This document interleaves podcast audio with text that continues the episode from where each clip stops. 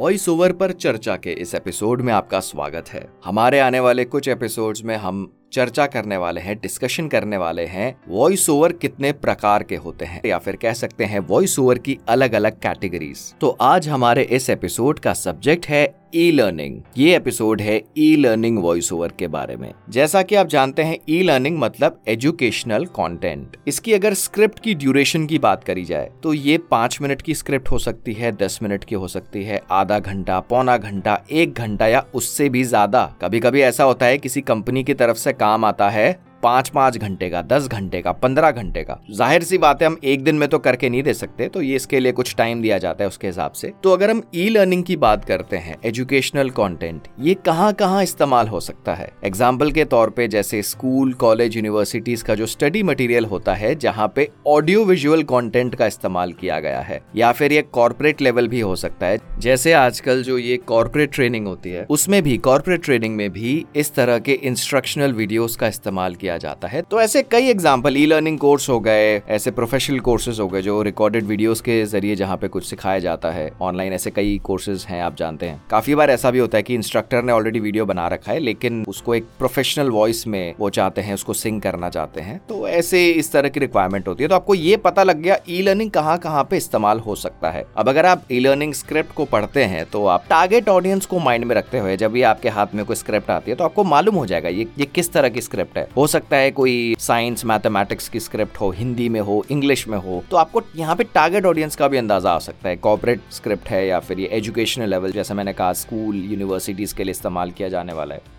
उम्मीद है आपको इस एपिसोड के ज़रिए आइडिया लगा ई लर्निंग क्या होता है और जैसा कहा गया, इसकी जो ड्यूरेशन होती है, वो कुछ मिनट्स की हो सकती है, घंटों की हो सकती है। और जहाँ पे लैंग्वेज की बात करी जाए तो इंग्लिश में तो काम होता ही होता है। इसके अलावा रीजनल लैंग्वेजेस में भी ई लर्निंग का काफ़ी कॉन्टेंट का काम आता है। इस एपिसोड की डिस्क्रिप्शन में कुछ लिंक्स शेयर करे जाएँगे वीडियोज़ के लिंक्स इसके अलावा e learning voice samples Hindi English तो वो आप रेफर कर सकते हैं। और जो इंस्ट्रक्शनल वीडियो है ई लर्निंग स्क्रिप्ट कैसे पढ़ते हैं, ऐसी कुछ तमाम तमाम चीज़ें इस एपिसोड की डिस्क्रिप्शन में शेयर करी जाएँगी, आप उन्हें रेफर कर सकते हैं। हम जल्द आएँगे अपने एक नए एपिसोड के साथ।